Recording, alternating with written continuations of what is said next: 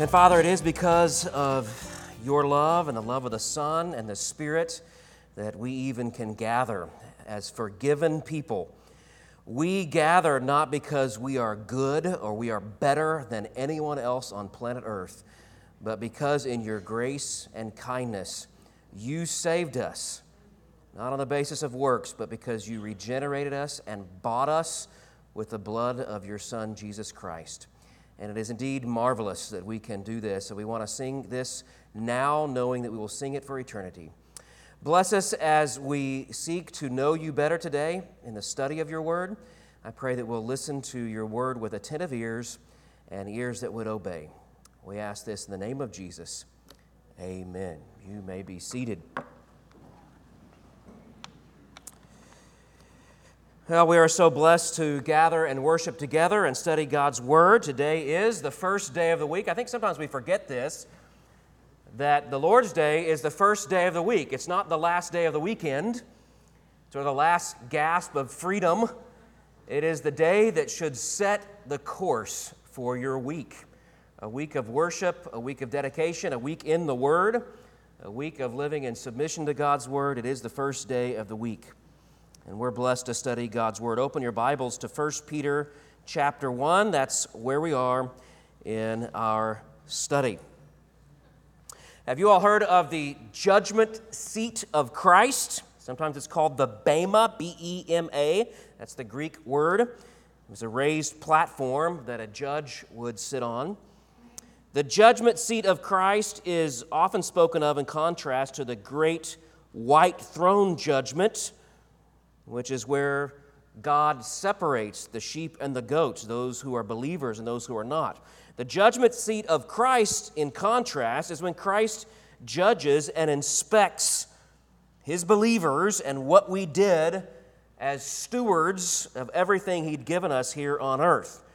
He reviews what we've done. This idea comes from a number of places in the Bible. For instance, it's presented in Romans 14 10 to 12, Paul says to the Christians there, We will all stand before the judgment seat of God. Each of us, he says in, chat, in verse 12, will give an account of himself to God. We can see this in 2 Corinthians 5:10. It says, "For we all must appear before the judgment seat of Christ, so that each one may receive what is his due for what he has done in the body, whether good or evil." These passages are written to Christians, not unbelievers. Yes, there will be a final judgment of the wicked. There will be that separation of sheep and goats, as I mentioned. Again, that's often referred to as the great white throne judgment. But there will also be a time when Jesus inspects our works and he rewards us according to what we've done on earth. This does not determine our salvation. This does not determine heaven or hell. This determines our reward. James 2, verse 12 says, Speak and act, again, speaking to Christians, he says, speak and act as those who are to be judged. And so we want to be able to give a positive account for what we've done as believers in our lives, and we ought to do that with joy. Now, I think it's important to note that our motivation for this, for being able to stand before God and produce works on earth that honor Christ, this motivation is not flowing from a simple carnal desire for something that you get in heaven. It's not a desire for another jewel in your crown. You ever heard that? Some of you folks who love gospel music. It's not about getting a bigger mansion than your wife or having more enjoyment as you dance down the streets of gold. That is not the reward. The reward is the glory of Christ. It's knowing and having greater and deeper fellowship with Christ. That's the reward. You could say it like this the reward is Christ Himself. And the more you know and honor Christ in this life, it pays dividends in eternity because the more you will enjoy Him in eternity. It's like an investment that you make. You put money into an investment so that later on down the road, you will enjoy the benefits of that investment. If you invest in loving and knowing and obeying Christ in this life now, you will know him better and better in heaven and in glory. Obviously, all Christians will see, receive some amount of reward, but there are degrees of reward, and that's what the great, uh, excuse me, that, that, that's what the Bema Seat judgment is all about. It's about seeing how we were stewards here on earth. Of course, Jesus gave a great parable about stewards and the reward that stewards, stewards will receive. The reward they received ultimately is not represented in stuff or money or things or mansions. It's received when you, re, when you hear those words of Christ Well done, my good and faithful servant. And what child doesn't like to hear that kind of affirmation coming from a parent when they, when they say, Good job? I didn't even ask you to clean up your room. I didn't even ask you to take out the garbage. And that, that is a reward that's even better than money to, to have that affirmation and that glory that you share with uh, your superior. Well, that in multiple ways greater is what we receive in glory in eternity. There are a number of atheists that sort of argue against Christianity by saying, oh, well, you're doing what you do for a reward that you get in heaven. But again, that's based on the idea that we're doing what we're doing for getting something in heaven, like a mansion or glory or whatever. No, our reward is Christ Himself. Our reward is Jesus and the glory that Jesus has and will give to His children. What's presented about the judgment seat of Christ is that we are indeed saved, and by what Christ has accomplished on, his, on, on our behalf, and that reward, then we get to enjoy Christ, our Savior, more and more. We glorify God in our hearts here on earth, in our thoughts and words, and that glory will be greater expressed as we are in heaven. Well, this reward is what Peter is alluding to in verse 17 and 18, or really all the way to the end of 21. If you've been studying with us, First Peter, it starts out in these great truths of salvation. And then we learned last week, he then he begins to issue some commands. Therefore, he says, up in verse 13, and we underlined in our Bibles five commands, something very common. A lot of uh, the letter writers in the New Testament did this. They would give us all these glories of who we are and what God has done and our position in Christ and all these blessings. Therefore, and then we have a number of commands. Therefore, we see up in verse 13. Let me cover the first two commands last week. My plan today was to get to command 3, 4, and 5, but I realized as I studied command number 3 that uh, really it deserves its own time. So that's as far as we're going to get today, is to look at that third command.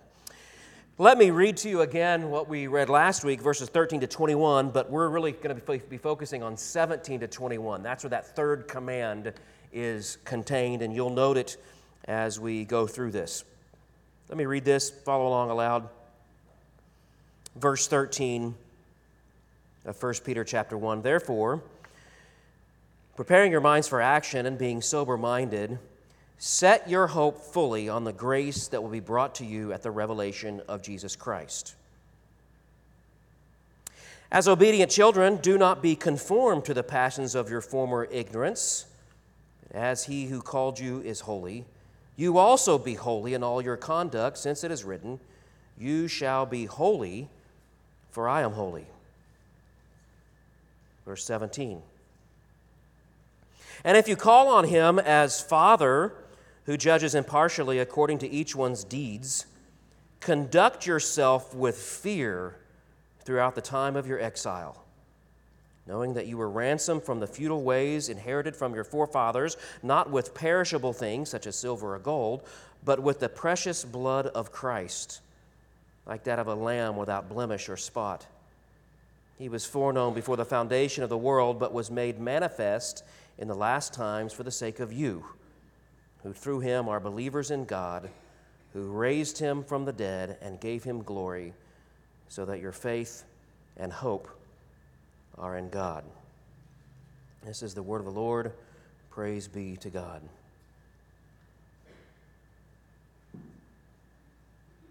I'm reminded of a story about a young boy who was in his living room playing with his father, wrestling around as they always did.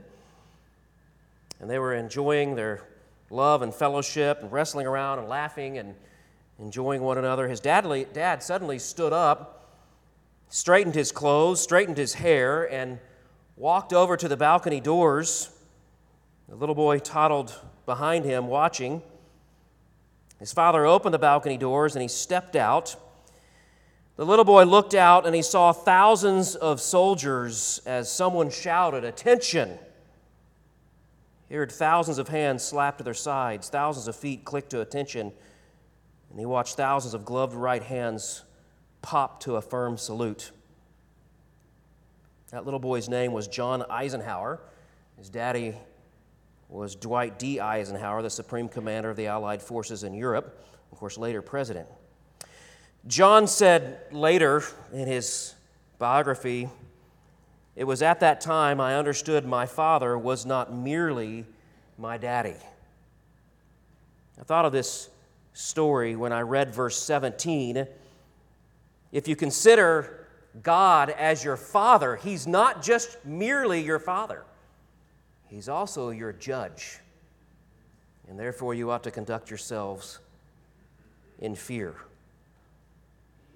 Peter's been telling the elect exiles of all the glories of salvation. We studied those all the way to verse 12. No matter what happens to them, they're going to be secure. God is going to keep them, not because of their own efforts, but because of His work through them. They will persevere.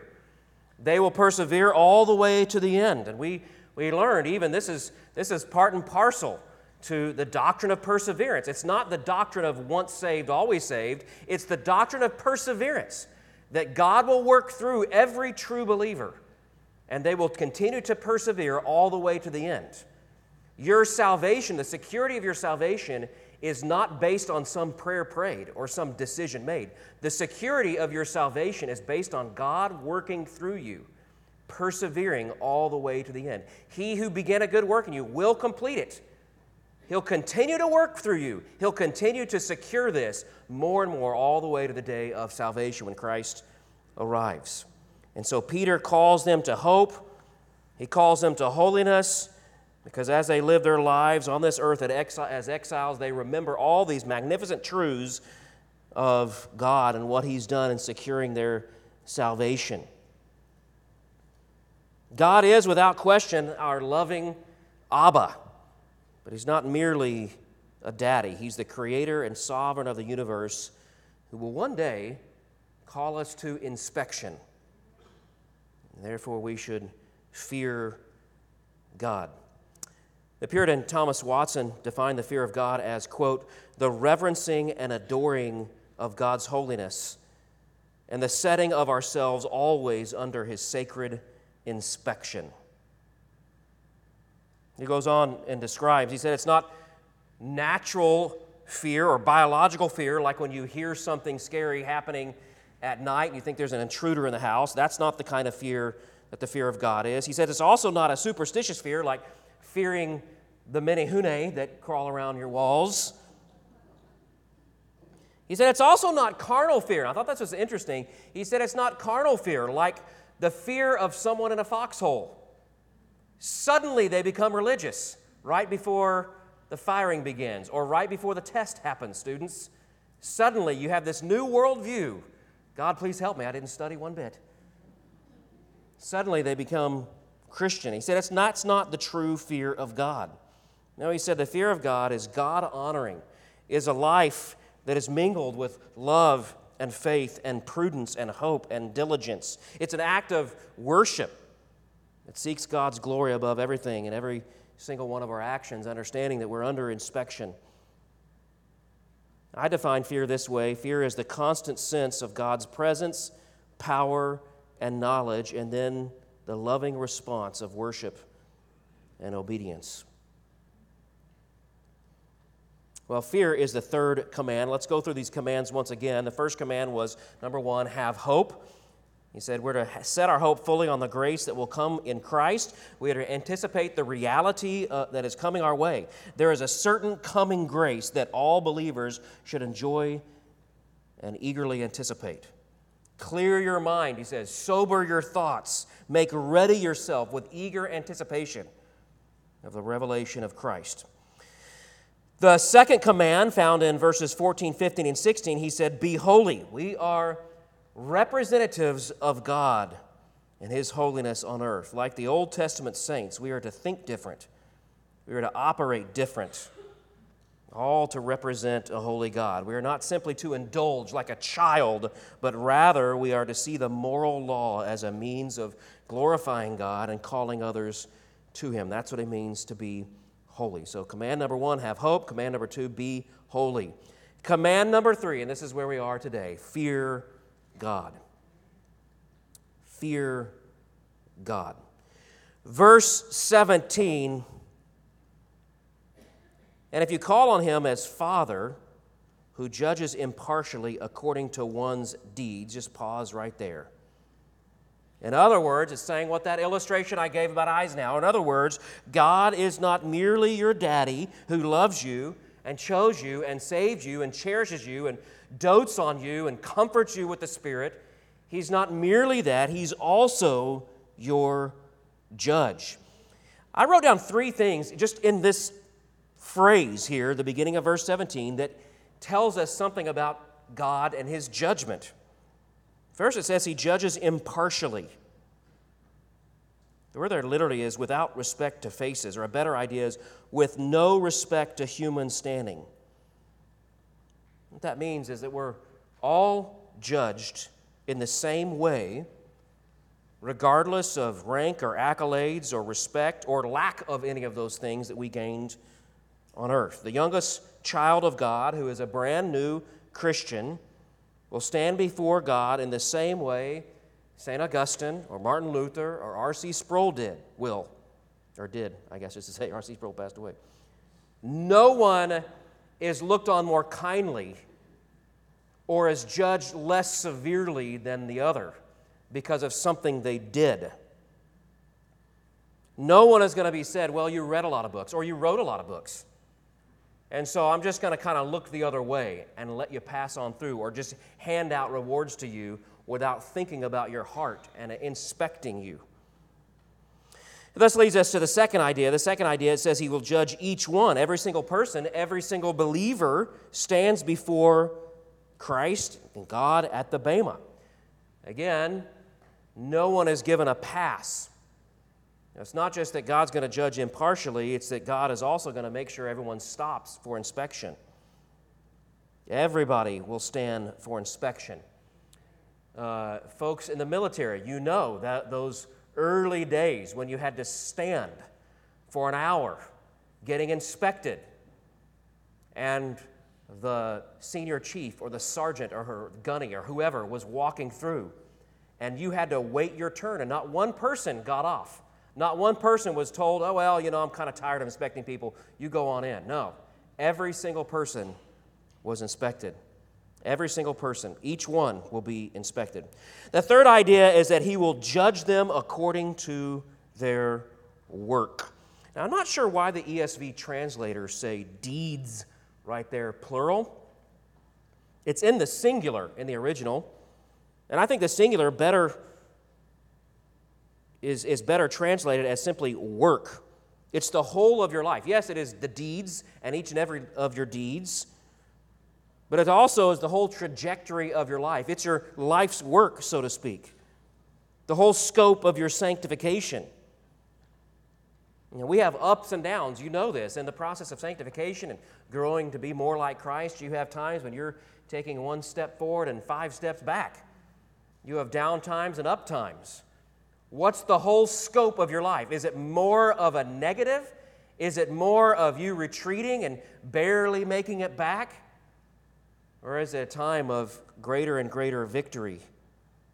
Did you kick and scream and fuss and complain about the commands of God in your life, or were you humble and meek and willing? What is the testimony of your whole life? Now, here is the central verb of the passage, the next phrase there in 17. If you call on him as Father who judges impartially according to each one's deeds or each one's work, here's the verb, here's the command conduct yourselves with fear throughout the time of your exile, while you're here on this earth. while you're toiling and suffering and finding joy and living your life now, physically apart from your Savior, physically apart from your eternal home, as you live in exile, knowing who God is, your Father and your Judge, conduct yourself in fear. That's the command. And as I said, fear is not fright or some sort of nervous tension or superstition. It is living with a reverence and holy knowledge of God's presence. It's a desire to please Him. Again, the definition I offered at the beginning fear is the constant sense of God's presence, power, and knowledge, and then the loving response of worship and obedience. Incidentally, that's why Solomon would say fear is the beginning of wisdom. When you fear God, what you're trying to do is adopt His view on this world, on your heart. Fear involves the confessing of sin, right? When you're confessing, what you're saying is, I agree with God about my sin. I confess I am a sinner, and this sin is gross. I agree with you. Fear is saying, I agree with you about my sin. I agree with you about everything. You know what's best. And the more you do that, the more wisdom enters your heart and your life, and you're able to, to see things as they really are, as God sees them. Fear is the beginning of wisdom. I'll pause here and return to that idea of reward. The idea that God will say, Well done, my good and faithful servant. That idea is that the more fearful you are, the more fear you have in life, the more times you sense God's presence and respond in love and worship, the more times you are aware of this and living in that awareness, the more you experience the presence of Christ. And the more you experience the presence of Christ, the more you will experience the presence of Christ as your reward in glory. Now, the ground level motivation for conducting yourselves in fear is not only to dwell on the things that Christ has done for you, but it's reflecting on what Christ has done for you and honoring God with the same attitude. Peter, he is this fisherman from Galilee.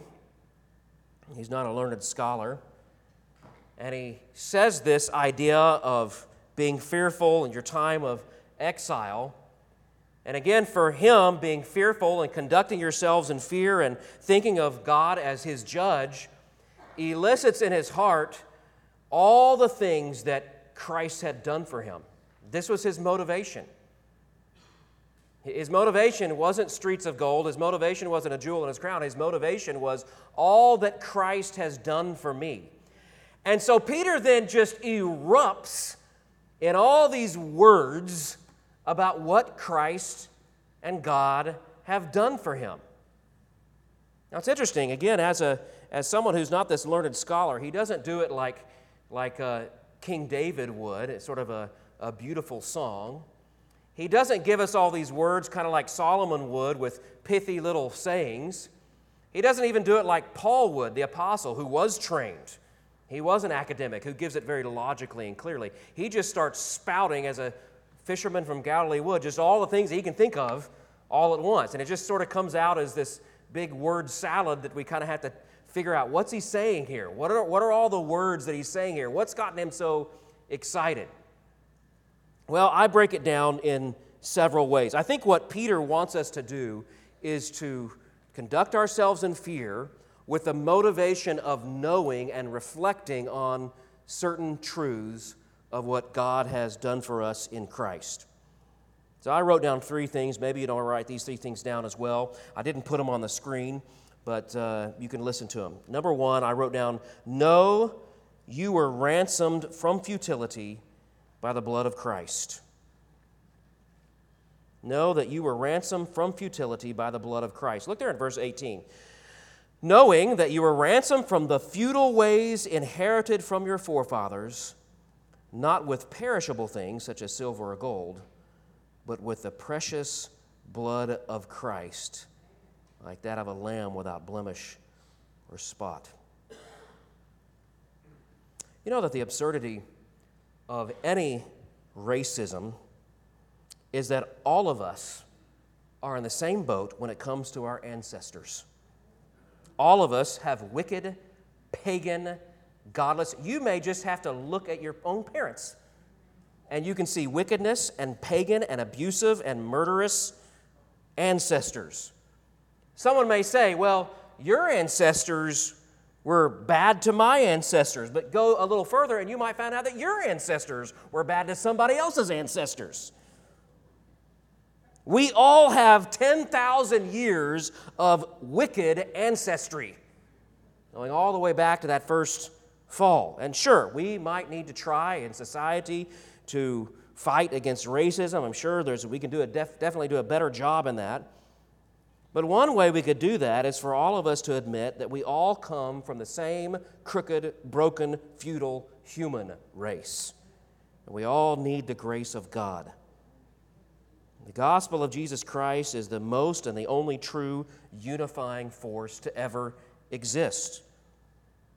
Within the gospel of Christ, within the family of God, there are no castes, there are no levels, there are no valuations. We may have different roles in the kingdom, but roles do not equal value. We are all equally valuable. Paul said, There is neither Jew nor Greek, there is neither slave nor free, there is no male and female. You are all one in Christ Jesus. And if you are Christ, then you are Abraham's offspring, heirs according to the promise. Galatians 3 28 and 29. Sure, there are roles. Sure, there are things that we must carry out, places that God has put us, but roles do not equal value. We are all one in Christ. We all equally needed redeeming and redeeming from futility. That is how we're all redeemed from the futility of our ancestors. We're all in, in going to inherit that futility if God does not somehow save us out of that futility. Well, what did it take to save us out of that futility? It wasn't money, it wasn't gold and silver. He said it was the blood of Christ. That's what Peter is saying here. All of us have forefathers who pursued money and glory and power. Even they might have even pursued immortality but ultimately, these pursuits were futile.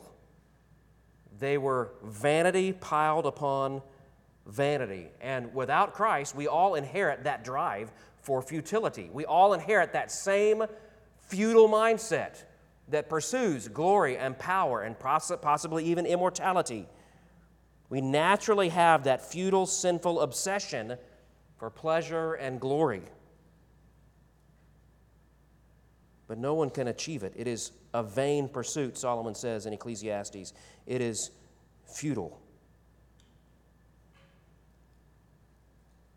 I was thinking this week, in terms of futile pursuits, I was thinking this week of wealthy people, extremely wealthy people. Sometimes people put it to you this way they say there are people who are extremely wealthy. These would be like famous actors or uh, ball players or something, and they're worth you know, millions and millions, perhaps even hundreds of millions of dollars. They're in the system, they have millions of dollars. But then there are those who are extremely wealthy, far wealthier than them, and you could say these are people who have learned to game the system. They figured out how the system works. This would be like Warren Buffett or Elon Musk. They figured out, Elon Musk figured out there's a huge pile of money to be had if you make electric cars.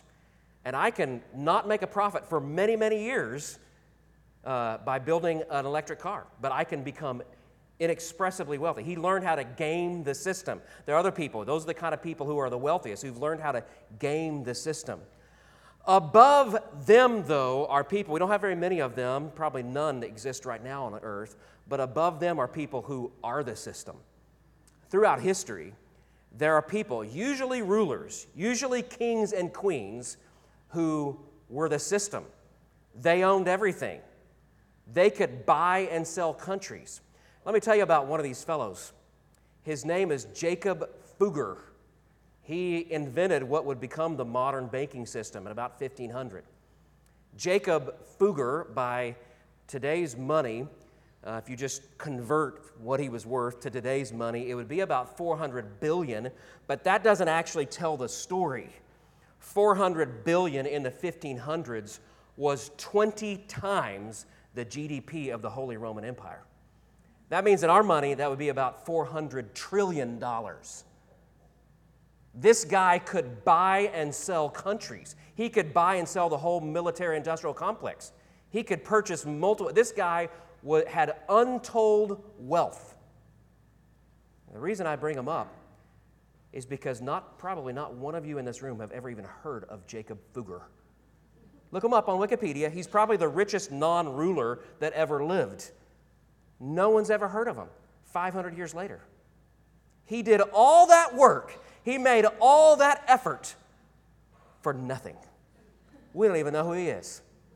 In 500 years, no one, you might find Bill Gates or Warren Buffett in a history book. There might be some cursory understanding, but no one in 500 years is going to care. These are futile pursuits.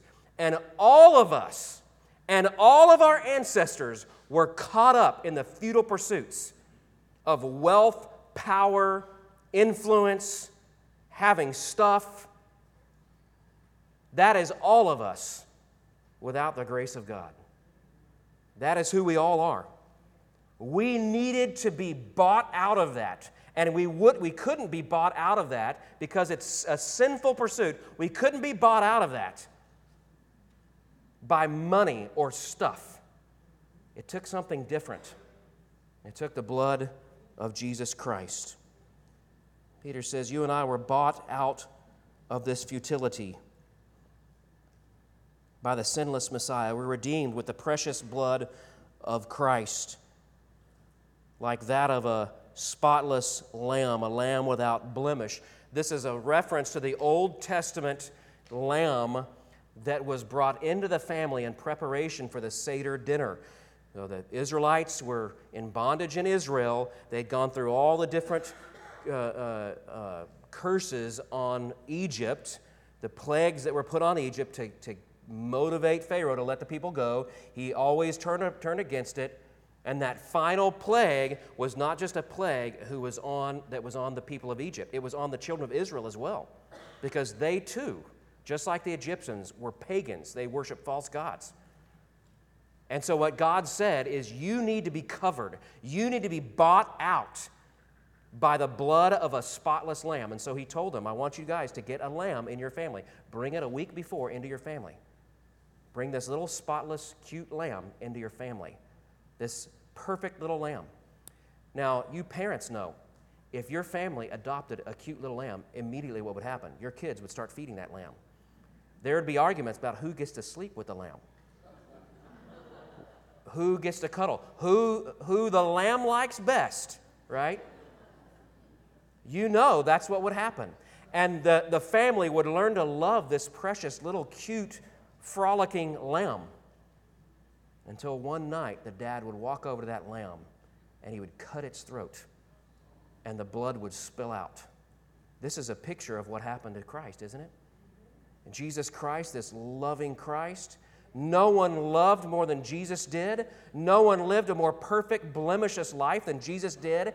And one day, through the hands of a Roman government, God reached down and killed his own son to buy us out of that futility. That's what Peter is bringing to mind. Know that you have been bought.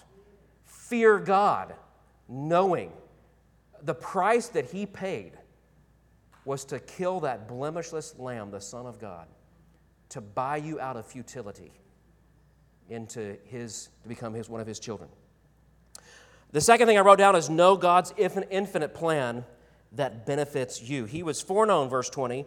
He was foreknown before the foundation of the world, but was man, made manifest in the last times for your sake, or for the sake of you. There again is that word foreknown. That's not simply that God knew about something before it happened. No, it clearly means here that this is something that He predestined, He orchestrated. Those whom He foreknew, Paul would say, He predestined.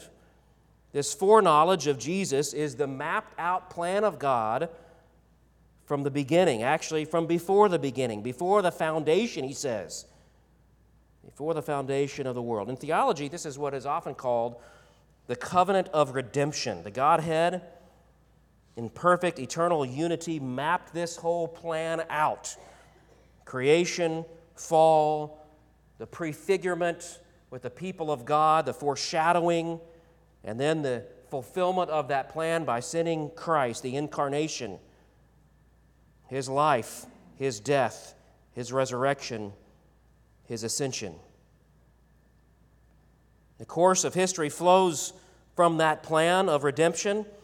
The other covenants flow from that plan of redemption. The roles that the triune God would play, a Father, Son, and Spirit, in regard to this world, all flow from that plan of redemption. This was all set in motion before the foundation of the world. I want you to let this sink in. Think of that va- the vast universe. Think of all that exists and has ever existed. The billions of galaxies spreading out across the universes. And then go all the way down to the vast infinite world of microbiology, the infinite atoms and particles and molecules and cells. You have this amazing sovereign God who has controlled it all according to this plan. He rules it all. He set in motion this plan of redemption. We can't even wrap our minds around all that God is doing. And yet, he says, in that massive plan, he has decided to save some people. And in that massive plan, you get to benefit. This massive plan. And we didn't deserve it. It's not like God did, we did something and God said, I'm going to reward some people who are better than others. No, this is this massive plan that God has decided to benefit us. Now, fear God. Fear Him for this massive plan that includes you having infinite benefits. We've given God no reason to bless us, and yet He does, and He's included us in this massive plan of redemption from the foundation of the world. One more thing I wrote down very briefly know that fear flows from faith and hope in God. Verse 21, talking still about us who've been redeemed by the precious blood of Jesus, who, through him, are believers in God, who raised him from the dead and gave him glory, so that your faith and hope are in God. Who are the beneficiaries? It's those who through him are believers. Now, just to underscore what we've already covered in our study of 1 Peter, you're not a believer because of your own goodness or because you think you're better than somebody. You're a believer through him. It takes regeneration, it takes the work of the Holy Spirit on your heart, on your will to change you. God is in you, both willing and working his good pleasure. God has to change my old dirty, futile will. Through him, we are believers in God. That faith that is a gift of God, lest any man should boast, Paul said to the Ephesians. And what do we believe? We believe merely that Christ Jesus was a good man who lived for a while, or that the story of the Bible gives us some morals? No. It's infinitely more than that. We believe the whole presentation from the start God's creation, our fallenness, God's redemption set in motion preservation of his remnant, the promises and shadows of Christ, the incarnation of God in Christ, the atoning death, the creation of his church and the new kingdom, the joy that all these promises will all be answered yes and amen all the way to the end of history, where we'll see Jesus seated on his throne in glory forever and ever. That's what we believe. That's what we profess. And our faith and our hope. This is how fear is realized in faith and hope that all these things will be accomplished. Wonder of wonder, we're included in that glory. And we'll get to enjoy that glory more and more as we fear Him while we live on this earth. Well, let's pray that God would inspire us to joyfully live in His fear, not just calling Him Abba, Daddy, but also to fear Him who will one day inspect us. And may we, we be motivated by all that Christ has accomplished on our behalf for our benefit. Father, we do thank you for all that you've given us, and what a magnificent series of truths, what magnificent motivation by reflecting and thinking on what you have done for us. Lord, as we look forward to that day that we will be grouped with the sheep who have been saved not by our works, but because of your grace, may we desire to stand before you at that great inspection. And may we stand before you as people who lived our lives in fear, lived our lives anticipating and desiring the glory of Christ who's done so much to redeem us. We pray we would do that in the name of Jesus. Amen. All right, if you would stand with me, let me read our benediction. I'm going to read directly from the book of Jude.